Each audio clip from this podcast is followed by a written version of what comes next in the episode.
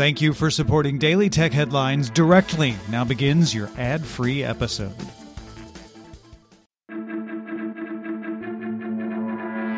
These are the Daily Tech Headlines for Thursday, May 20th, 2021. I'm Rich Stroffolino. Google will open its first permanent physical retail store in New York City as part of Google's existing campus in Chelsea, set to open in summer 2021. The store will sell a variety of Google hardware like Pixel phones, Nest devices, Fitbit wearables, and Pixelbooks, as well as serve as a pickup location for online orders. ByteDance CEO Zhang Yiming announced he will step down from the role, naming his longtime colleague and ByteDance's head of human resources, Liang Rubo, as his replacement. Yiming will move to a key strategy position with ByteDance by the end of 2021 and will remain chairman of the company's board. Google will update all Nest displays, speakers, and the latest Nest thermostat to support the interconnected cross-platform smart home standard Matter, which will allow Google Assistant to control other devices on the network that support the protocol. Newer devices like the Nest Wi-Fi, Nest Hub Max, and second-gen Nest Hub can also serve as Matter connection hubs, and Google will also build in Matter support to Android.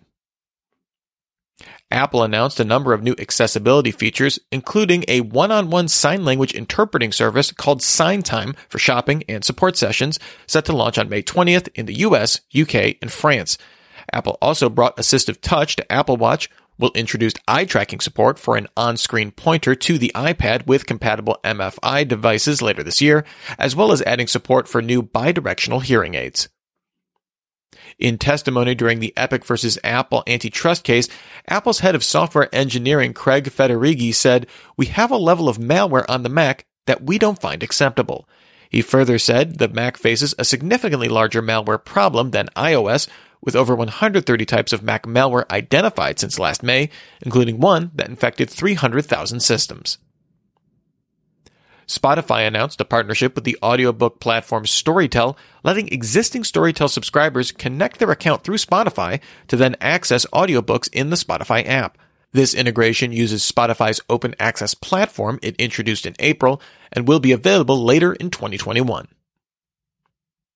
HBO Max will launch a $10 a month ad supported tier in the first week of June, creatively titled HBO Max with ads. Users on the tier won't be able to download content for offline viewing and won't have access to Warner Brothers movies the same day they debut in theaters. Facebook introduced a new transparency center, which offers details on Facebook's content moderation policies, including data and metrics. The site claims Facebook removed 97% of hate speech from its platform before being reported by users, with the category making up between 0.05% and 0.06% of content on Facebook. TikTok announced a tool that lets creators bulk delete up to 100 selected comments or block users.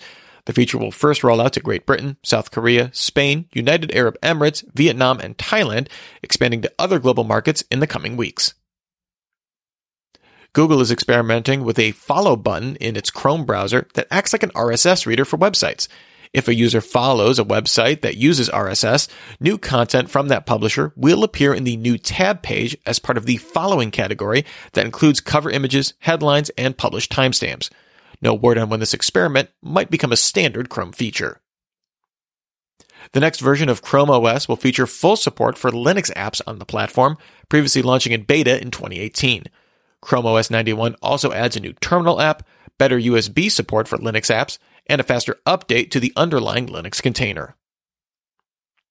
Robotics maker Sphero announced indi, a robotic car for young children programmed using simple colored tiles dropped on the floor, or the Sphero EDU Junior app for more complex tasks. Pre-orders are now open with a $125 single student kit or a pack of eight for the classroom with a charging case for $1,200 shipping in September. The music streaming service Deezer updated its Apple Watch app to support offline listening for paid subscribers, supported on Apple Watches back to the Series 3.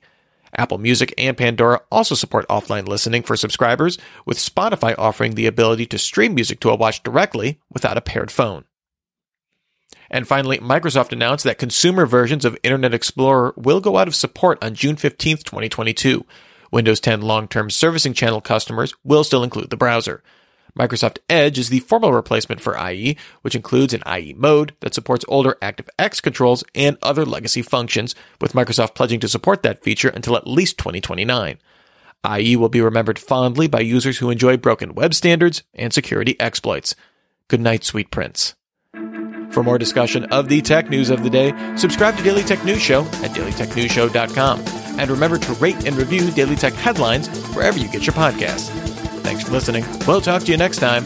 And from all of us here at Daily Tech Headlines, remember, have a super sparkly day.